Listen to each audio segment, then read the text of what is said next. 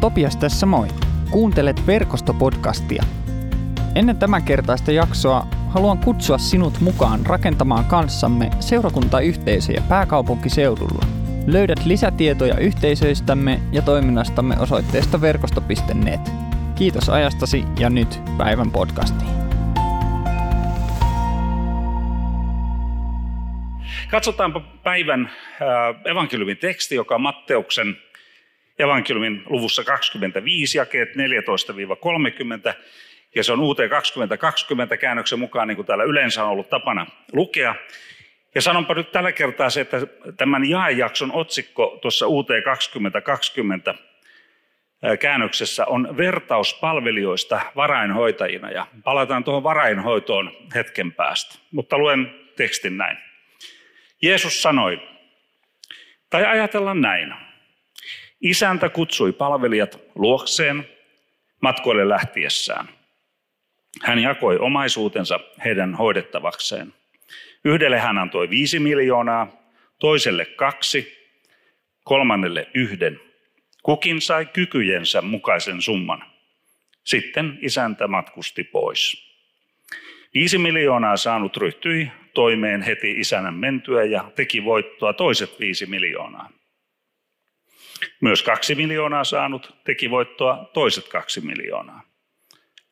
Mutta se, joka oli saanut yhden miljoonan, meni ja hautasi isäntänsä rahat maahan. Pitkän ajan kuluttua isäntä palasi ja vaati palvelijoiltaan tilitykset. Viisi miljoonaa saanut toi tullessaan myös toiset viisi ja sanoi, Herra, annoit minulle viisi miljoonaa ja minä tein voittoa toiset viisi.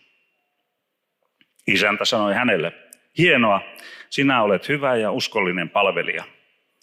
Olit luottamuksen arvoinen tässä pikkuasiassa ja siksi annan sinun vastuullesi paljon muutakin. Tule juhlimaan Herrasi kanssa. Kaksi miljoonaa saanut tuli ja sanoi, Herra, annoit minulle kaksi miljoonaa ja minä tein voittoa toiset kaksi. Isäntä sanoi hänelle, hienoa, sinä olet hyvä ja uskollinen palvelija. Olit luottamuksen arvoinen tässä pikkuasiassa ja siksi annan sinun vastuullesi paljon muutakin. Tule juhlimaan Herrasi kanssa. Viimein isännän eteen tuli sekin palvelija, joka oli saanut yhden miljoonan. Hän sanoi, Herra, tiedän, että olet ankara mies. Niität sieltä, mihin et ole itse kylvänyt, ja kokoat sieltä, mihin et ole itse heittänyt siemeniä. Koska pelkäsin sinua, menin ja kätkin rahasi maahan. Tässä ota omaisuutesi. Mutta isäntä sanoi, sinä laiska ja huono palvelija. Sinä siis tiesit, että minä niitän sieltä, mihin en ole itse kylvänyt, ja että kokoan sieltä, mihin en ole itse heittänyt siemeniä. Olisit siinä tapauksessa vienyt rahani pankkiin niin, että olisin palattuani saanut omani takaisin korkojen kera, korkojen kanssa. Ottakaa häneltä miljoona ja antakaa se sille, jolla on jo kymmenen. Sillä niille, joilla jo on, annetaan lisää yllin kyllin. Siltä, jolla ei ole mitään, sen sijaan otetaan loputkin. Heittäkää tuo hyödytön palvelija ulos pimeyteen, missä itketään ja purraan hammasta. Aika kova teksti, en tiedä kuka meistä voisi nostaa käden pystyyn ja sanoa, että minä olen tuo hyödytön palvelija. Ja tässä muutama muukin mielenkiintoinen näkökulma, ehkä erityisesti vielä liittyen juuri tähän uuteen käännökseen. Ensinnäkin minusta on hauska, kun tässä puhutaan pikkuasiasta, en tiedä kelle teistä miljoonat on pikkuasioita itselleni, ei ainakaan olen kyllä katsonut niiden ohivirtausta, mutta, mutta omalla kuupalla ei ole paljon päässyt sinne virtaan kyllä sekaantumaan. Se on yksi asia. Ja sitten toinen, mikä varmaan ainakin itsellä kiinnitti huomiota, on se, että vanhojen käännösten talentti on muuttunutkin nyt miljooniksi. Ja denaari myös. No niin, se, joo, siis puhutaan, puhutaan siitä talentista. Sehän on 6000 denaaria eli 6000 päivän palkka. Ja kun laskeskelin näitä miljoonia, nyt en tiedä onko tällä nyt mitään hyötyä, mutta kunhan nyt tässä vähän verrytelläkseni tätä ajatusta laskin, niin viisi miljoonaa, jos ajatellaan, että ne on euroja, se summa tulisi kokoon 136 vuoden työn teolla 4000 euron kuukausipalkalla, huomioiden vuosilomat. Ja se on siis bruttopalkka sitten siitä vielä verot ja näin, mutta että, pointtihan tässä on kuitenkin se, että kyse on isosta summasta. Jokainen me ymmärrämme, että työn tekemisellä niin tuo on aika moisen urakan takana. Mutta mun mielestä tämä itse asiassa vanha käsite talentti on jollakin lailla käytännöllisempi, ehkä läheisempikin meille, koska, koska talentilla viitataan niin nykykielessä lahjoihin ja lahjakkuuteen. Niin kuin me nyt tiedetään näistä talent showsta, niitä nyt on erilaisia tosi TV kilpailuja, jossa haetaan talenttia. Ja ne varmaan tulee nimenomaan juuri tästä kertomuksesta juontavat juurensa, että, että lahjakkuutta kutsutaan talentiksi. Aika harvalla meistä on viiden miljoonan euron omaisuutta hoidettavana, mutta erilaisia talentteja sen sijaan on. Ja esimerkiksi hyvät luonteen piirteet on, on Jumalan lahjaa.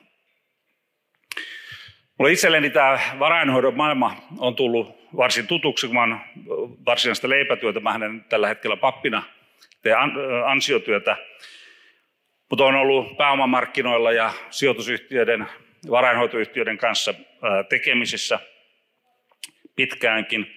En niinkään hoitanut varallisuutta, vaan hoitanut siellä viestintäpuolen asioita. Mutta on pystynyt tutkailemaan sitä, minkälainen maailma se on ja sillä rekrytoidaan hyviä lahjakkaita ihmisiä, siis en nyt viittaa itseeni, vaan tuota, puhun niistä, niistä varainhoitajista, joiden kanssa on ollut suuri etuoikeus tehdä töitä viime vuosien aikana. Siellä analysoidaan markkinoita ja, ja, ja, ja tota erilaisia sijoitusluokkia, on kiinteistöjä, osakkeita, korkoja ja mitä kaikkea, ja sitten vielä johdannaiset ja kaikki muut ja sitten tehdään sijoituspäätöksiä. Se on vähän niin kuin suorastaan uskonnollinen järjestelmä, että siellä on omat dogminsa ja oppinsa ja, ja ikään kuin uskon kappaleet. Ja, ja jos oikein tarkasti katsoo, niin siellä pystyy tunnistamaan myöskin jonkinlaisen liturgian, erilaisia liturgioita. No joo, tämä nyt ehkä enemmän vaan tämmöistä, että tämä on se ma- maailma, johon o, jostakin syystä Jeesus halusi sijoittaa tämän oman, oman ää, ää, vertauksensa – ja sitten jos me ajatellaan, että, että näiden varainhoitajien asiakkaat ovat ikään kuin tämän Jeesuksen kertomuksen isäntä, joka usko, uskoi omaisuutensa taidokkaiden. Näinhän me, meillä on lupa olettaa, että, että nämä olivat taidokkaita. Itse asiassa näin isäntä varmasti ajatteli, että kaikki kolme olivat ammattilaisia. Että ei sitä miljoonaakaan nyt ihan vaan kelle tahansa meikäläiselle anneta hoitoon. Tämä oli se isännän lähtökohta, että okei, että tietysti varmaan oli vielä kokeneempi varainhoitaja se, joka sai se 5 miljoonaa hoidettavaksi ja niin poispäin. Niin kuin teksti sanoo, että kykyjensä mukaan. Voi myöskin ajatella, että se kyky liittyy ehkä ihan kokemukseenkin. Ja ajatuksena on, että sitä omaisuutta kartutetaan. Että se oli tässä se, se pointti. Ja nyt mä en tänään halua käsitellä mammona kysymystä. Meillä varmasti helposti nousee sitten mieleen se, että no okei, jos miljoonien kanssa operoidaan, niin tota, eikö siellä nyt pitäisi jo sitten jollakin lailla tämä mammonakortti vetää esiin ja alkaa moralisoida. Mutta ei mennä siihen, että joskus toista voidaan puhua sitten mammonasta. Mutta sen sijaan haluaisin kiinnittää meidän huomion niin kuin Jumalan valtakunnan toimintaperiaatteisiin, joita Jeesus haluaa tällä vertauksella alleviivata ja konkretisoida. Ja mikä on meidän suhde Jumalan valtakuntaan? Tässähän, jos katsoo niitä edeltäviä ja tämän jälkeen tulevia jakeita, niin Jeesus nimenomaan kuvaa Jumalan valtakuntaa erilaisilla vertauksilla. Ja tämä on nyt sitten yksi tapa. Ja mä nyt tällä kertaa haluan nostaa kolme asiaa. Ja ne kolme asiaa on kasvu, riski ja omistajuus. Siis kasvu, riski ja omistajuus. Ne on nyt tässä kohtaa nyt vain tällaisia käsitteitä ja katsotaan vähän tarkemmin, että mitä, mitä, mitä ajatuksia niistä nousee. No tuo ensimmäinen kasvun näkökulma koskee Jumalan valtakunnan luonnetta. Ja puhutaan siitä kohta, koska Jumalan valtakunta hakee aina kasvua. No sitten nämä kaksi muuta näkökulmaa, riski ja, ja omistajuus, koskee meitä, Jumalan valtakunnan ja Jumalan palvelijoita. Ensinnäkin meiltä kysytään kykyä ja uskallusta ottaa ja sietää riskiä. Ja toisekseen pohditaan sitä, kuinka sisällä me ollaan Jumalan asioissa. Eli onko meillä omistajuutta evankeliumin asialle vai suhtaudummeko me siihen ulkokohtaisesti. Omistajuudessa meiltä kysytään uskollisuutta, mikä onkin tämän sunnuntain teema kirkkovuodessa, eli uskollisuus Jumalan lahjojen hoitamisessa. Jos katsotaan tuota kasvua, niin Jumalan valtakunta hakee kasvua. Jumalan valtakunnan perusolemukseen kuuluu dynaamisuus, eli tietynlainen liikkeellä olo. Se, että asiat muuttuvat ja menevät eteenpäin. Jos me vertaamme sitä vaikkapa staattisuuteen, se on jokin olotila, jossa, jossa ei ole liikettä. Eli olotila vai liike. Me saatamme käydä keskustelua pelastuksesta, eli Jumalan valtakunnan kansalaisuudesta, joka on usein hyvin statuskeskeistä. Me ajattelemme, että no olemme pelastettuja tai emme ole pelastettuja ja saattaa mennä koko elämä niin kuin tähän näin, että no olemme, olenko mä nyt pelastettu vai enkö ole pelastettu. Totta kai kysymys ää, hengellisestä tilasta on merkittävä, mutta, mutta se ikään kuin se meidän hengellisyytemme, niin sekin on jatkuvasti muuttuva tila, siinä on, siinä on liikettä, koska me koko ajan me kohtaamme erilaisia asioita meidän elämässä. Myöskin impulsseja tulee meidän sisältä, ulko, ulkopuolelta.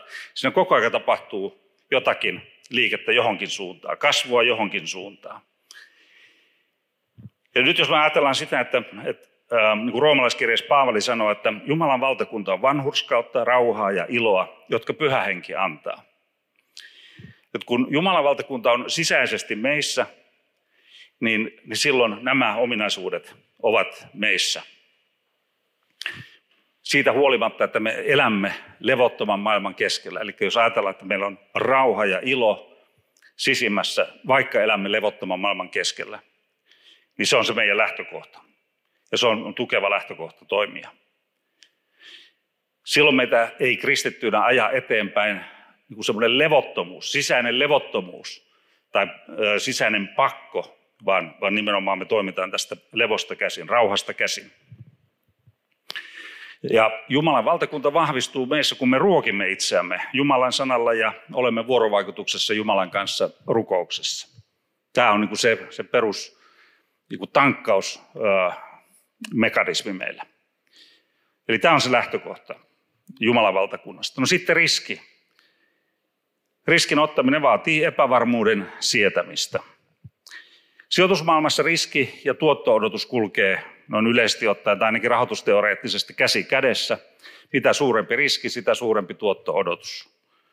Esimerkiksi suhteellisen vakaat valtiolainat on varsin riskittömiä sijoituksia, minkä takia myöskin sitten tuotto-odotus on joitakin yksittäisiä prosentteja tai jopa alle yhden, 0, jotakin prosenttia.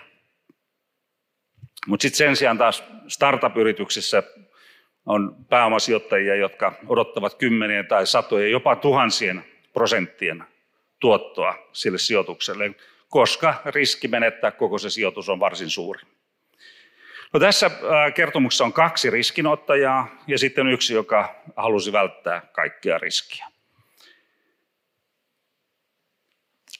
Tämän kertomuksen kaksi varainhoitajaa, eli viiden ja kahden miljoonan kaverit, olivat ammattilaisia ja pystyivät kaksinkertaistamaan hallinnoitavaksi saamansa varallisuuden. Sen sijaan sitten tämä miljoonan euron kaveri halusi säilyttää pääoman entisellä. Varmaan hänelläkin olisi ollut kykyä, koska ainakin hän oli kuulu tähän varainhoitajien joukkoon, mutta hän teki tällaisen arvovalinnan, että hän ei halunnut ottaa riskiä. Sitä on vaikea sanoa, että ajatteliko hän saavansa sitten ne rahat tai ei, mutta se ei ole ehkä tässä niinkään olennaista, mutta että, että hän nyt sitten päätti jemmata ja ajatteli, että sitten kun isäntä tulee takaisin, niin ei ainakaan ole omaisuus hukattu, mutta nämä kaksi muuthan olivat ottaneet riskiä. Nyt olisi tietysti hyvin kiinnostavaa kuulla, että minkälainen keskustelu isännän ja kahden varainhoitajan, siis viiden ja kahden miljoonan saaneen varainhoitajan välillä olisi käyty, jos ei olisikaan käynyt näin hyvin, että se omaisuus kaksinkertaistuu. Ja nythän meillä ei tavallaan ole sellaista versiota tästä, tässä olemassa, että tämä oli onnistunut, onnistunutta varainhoitoa. Mutta voin kuvitella, että, että se keskustelu olisi kuitenkin toisen tyyppinen kuin tämä kova, ke, kovat sanat tältä isännältä tälle maahan miljoonansa jemman, jemmanen kaverin kanssa, koska hän ei edes antanut mahdollisuutta sille miljoonalle enentyä. Ehkä isäntä olisi näiden kahden varainhoitajan kanssa käynyt semmoisen keskustelun, että no mikä tässä nyt meni pieleen. Se oli vähän niin kuin toisen tyyppinen, se olisi ollut semmoinen ammattimainen keskustelu sitten siitä.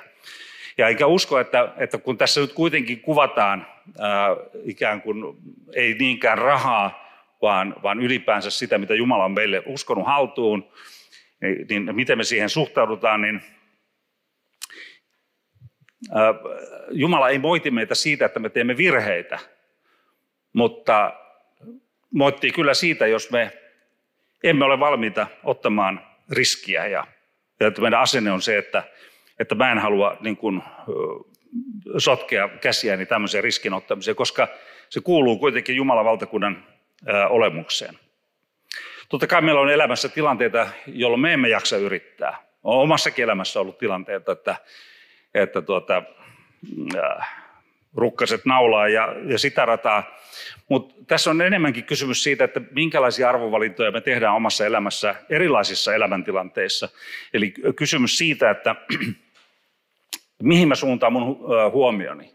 Että kun mä kohtaan kovia kohtaloita elämässä, enkä jaksa, jaksaisi yrittää, niin mihin mä suuntaan huomion, suuntaanko mä huomion siihen omaan itseeni, vai, vai sitten äh, suuntaako huomion kohti Jumalaa ja, ja, ja siihen, mitä Jumala voi tehdä tässä mun, mun tilanteessani ja kaikesta huolimatta mun elämäni kautta, vaikka, vaikka siinä on paljon vaikeuksia. Ja joskus juuri sen takia, että me olemme käyneet vaikeuksia läpi, niin Jumala voi meitä käyttää.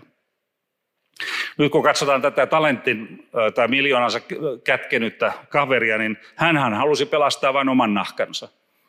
Hän, häntä kiinnosti enemmän oma napa kuin uskollisuus sitä tehtävää kohtaa, jonka oli saanut. Ja tästä me päästään tähän kolmanteen asiaan, kun me on nyt puhuttu kasvusta, Jumalan valtakunnan ominaisuutena riskin ottamisesta, joka kuuluu sekä Jumalan valtakunnan äh, jotenkin semmoiseen luonteeseen ja sitten sitä kysytään meiltä Jumalan palvelijoina. Ja me siirrymme sitä kautta tähän omistajuuteen jota tällä kaverilla, joka peitti sen tai kätki maahan sen talenttinsa, niin hänellä ei ollut omistajuutta suhteessa siihen asiaan. Tämä yhden talentin mies sanoi isännälle siinä keskustelussa, että tässä ota omaisuutesi. Tai tuossa vanhemmassa käännöksessä, että tässä on omasi. Eli tämä jo heti kertoo että tämä on, tämä on sun rahaa rahaa, että mulla ei ole tämän kanssa oikeastaan niin mitään tekemistä, että mä vaan nyt sitä säilytin tuolla, missä, minkälaisessa perunamontussa se nyt sitten olikaan, jotta, jotta hän voisi niin välttää sen, sen riskin, että, että tässä ei kävisikään hyvin. Kun hän kertoi, että häntä hän ajoi itse asiassa pelko, että pelkäsin, pelkäsin sitä, että tässä käy huonosti. No, miksi isäntä on sitten turhautunut? Isäntä on turhautunut sen takia, että hänelle omaisuus ei ole itsetarkoitus. Se, sillä ei ole niin itseisarvoa. Niin kuin ei rahalla pitäisi koskaan ollakaan itseisarvoa, vaan pääomalla, pääoma on sitä varten, että se, se on resurssi, että sillä tehdään asioita. Niin tämä isäntäkin ajatteli, ajatteli että, että, että sillä edennetään sitä omaisuutta, jotta voidaan tehdä hyviä asioita. Ja Jumala on antanut sulle ja mulle erilaisia lahjoja ja lahjakkuutta. Ei sen takia, että me itse, itse jotenkin äh, patsastelemme niiden kanssa ja, ja ne on vaan meille viihdykkeinä, vaan, vaan ne on sitä varten, että me palvelemme toisia ihmisiä ja tuotamme hyvää meidän ympärillemme.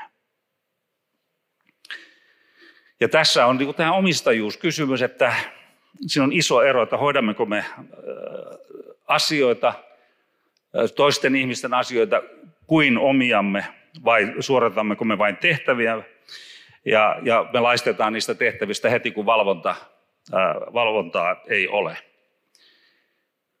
Ja ystävät hyvät, uskonnollisuus toimii juuri näin. Se on niin kuin kasa erilaisia tehtäviä, velvollisuuksia ja me hoidamme niitä niin kauan kun kuvittelemme, että joku on näkemässä. Joskus voidaan ajatella tietysti, että Jumala näkee ja, ja sitten ikään kuin tehdään velvollisuudesta niitä asioita, mutta, mutta vielä useimmin silloin, kun toiset ihmiset on näkemässä, niin, niin mielellään sitten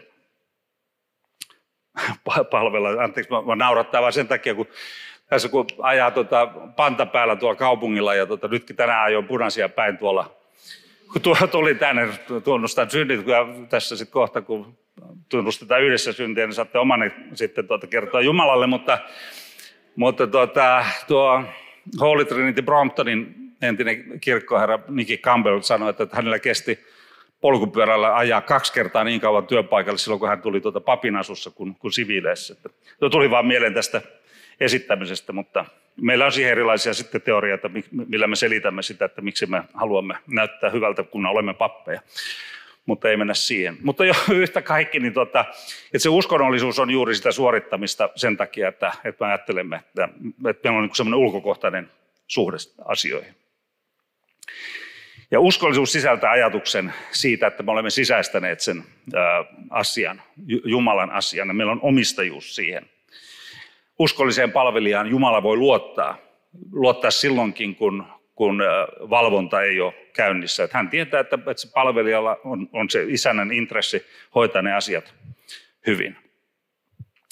Ja kun me puhutaan elämän merkityksellisyydestä, niin on hyvä havaita se, että, että se merkityksellisyys, jota me kuitenkin kaikki elämässämme lopulta haemme, niin se, se syntyy juuri siitä, että me olemme omistamassa suurta näkyä. Näkyä Jumalan valtakunnasta ja sielujen pelastuksesta ja toisten ihmisten hyvinvoinnista. Jos toimit tai toimin Jumalan valtakunnassa vain tehtävien suorittajana, sun on tosi vaikea löytää merkityksellisyyttä tai ainakaan sellaista onnellisuutta. Siis onnellisuushan on aina elämässä sivutuote, että jos sitä lähtee vartavasti hakemaan, niin sitä harvemmin löytää. Sama on muuten merkityksellisyydenkin kanssa. Tästä ehkä on tannut joskus täältä mainitakin, että tulee aina silloin, kun me tehdään hyviä asioita toisille, siitä syntyy merkitys myöskin meidän, meidän elämäämme. Ja tässä niin kuin sama, Jumala kutsuu meitä nimenomaan tällaiseen omistajuuteen, että me omistamme sen Jumalan asian, että, että kun mä teen hyvää toisille ää, tai, ää, tai kerron evankeliumia, ää, armon evankeliumia ihmisille, niin, me ollaan ikään kuin yhteisellä asialla Jumalan kanssa. Silloin elämä on merkityksellistä ja, ja palkitsevaa. Ja se on palkitsevaa myöskin silloin, kun elämässä on, on vaikeuksia. Jumalan valtakunnan kasvu tarvitsee ihmisiä, jotka hoitavat heille uskottua lahjaa kuin omaansa ja jotka ovat valmiita ottamaan sen eteen riskiä. Rukoillaan. Pyhä Jumala, rakas taivallinen Isä, me haluamme nähdä sinut rakastavana Jumalana mieluummin kuin tuollaisena pelottavana, ankarana isäntänä. Ja Herra, me tiedämme sen, että, että, että kun me lähestymme sinua ja olemme omistamassa sinun asiaasi, niin meillä, meidän ei tarvitse pelätä mitään. Vaikka me epäonnistuisimmekin elämässä, niin meidän ei tarvitse pelätä, sillä sinä Jeesus olet luvannut antaa meidän syntimme anteeksi, meidän virheemme anteeksi. Sinä ohjaat meitä oikealle tielle, niin kuin omassa sanassasi sanot. Me saadaan luottaa siihen, että, että kun me ollaan sinun palveluksessasi, niin me ei tarvitse pelon takia haudata sitä, minkä olet uskonut meidän haltuumme ja hoitoomme. vaan me voimme myöskin rohkeasti ottaa riskiä, joka joskus toteutuu, mikä on riskin olemuskin. Joskus se toteutuu, mutta me saamme tulla luottavaisin mielin sinun eteesi ja avata sydämemme ja kertoa, miten asiat ovat. Ja luottaa siihen, että sinä olet rakastava Jumala. Herra, me halutaan tunnustaa sinun edessäsi, että emme ole onnistuneet aina. No minulla on nyt hyvin tuore tuossa punaisia päin ajoin. Anna anteeksi se, että, että riskeerasin toisten turvallisuuden sitä kautta, ainakin teoriassa. Ja meillä on monta muuta asiaa, jotka me haluamme sinulle kertoa, jotka olemme tehneet väärin, olemme jättäneet tekemättä, kun olisi pitänyt tehdä. Olemme levittäneet väärää, vahingollista tietoa toisista ihmisistä. Tai olemme olleet muuten sydämettömiä toisia ihmisiä kohtaan. Herra, anna anteeksi meidän syntimme. Jeesus, sinun veresi tähden. Ja hyvä ystävä, kun me tunnustamme syntimme, Jumala on uskollinen ja hän antaa meidän syntimme anteeksi, niin että me voimme jatkaa elämää luottavaisin mielin. Jumalan palvelijoina, uskollisina palvelijoina. Ja myöskin tässä Jeesuksen Kristuksen palvelijana saan julistaa sinun syntisi anteeksi isän ja pojan ja pyhän hengen nimeen. Amen. Kiitos kun kuuntelit verkostopodcastia. Rohkaisen sinua pohtimaan jaksosta nousseita ajatuksia yhdessä ystävän tai tutun kanssa tai jakamaan podcastin somessa. Lisätietoa meistä löydät osoitteesta verkosto.net. Kuullaan taas seuraavassa jaksossa.